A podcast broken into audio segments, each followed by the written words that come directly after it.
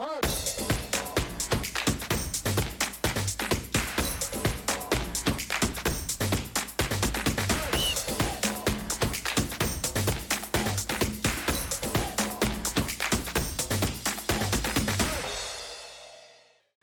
pomeriggio e bentornati da Radio Unis, rubrica Ultimo Giro, la rassegna sportiva dedicata ai motori. Al via le notizie.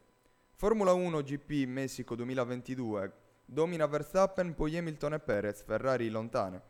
Motorbox scrive: Voleva form- fortemente il record e il record ha avuto. Max Verstappen trionfa anche nel Gran Premio del Messico e con ben 14 successi nel 2022 stacca Michael Schumacher e Sebastian Vettel nella classifica dei vincitori più prolifici in una sola stagione di Formula 1.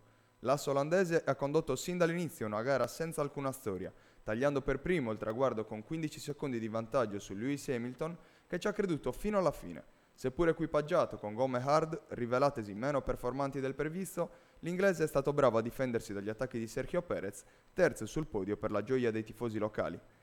Ferrari lontane, decisamente deludente la gara delle due Ferrari. Carlos Sainz ha chiuso quinto, alle spalle anche della Mercedes di Russell che partiva secondo, ma ha perso due posizioni in curva 3 e a quasi un minuto dal leader, con Charles Leclerc sesto, a 10 secondi dal compagno. Una rossa davvero opaca e che, sembrava, e che è sembrata solo l'ombra del monoposto che, a inizio stagione, se le giocava alla pari con la Red Bull di Verstappen, chiudono in top 10 Daniel Ricciardo, settimo in rimonta, nonostante 10 secondi di penalità per aver causato un incidente con Yuki Tsunoda, Tsunoda Esteban Ocon, Lando Norris e Valtteri Bottas. Fer- ritirato Fernando Alonso, furibondo per l'ennesimo guasto al motore, che l'ha estromesso dalla lotta mentre si trovava in settima posizione. Hey!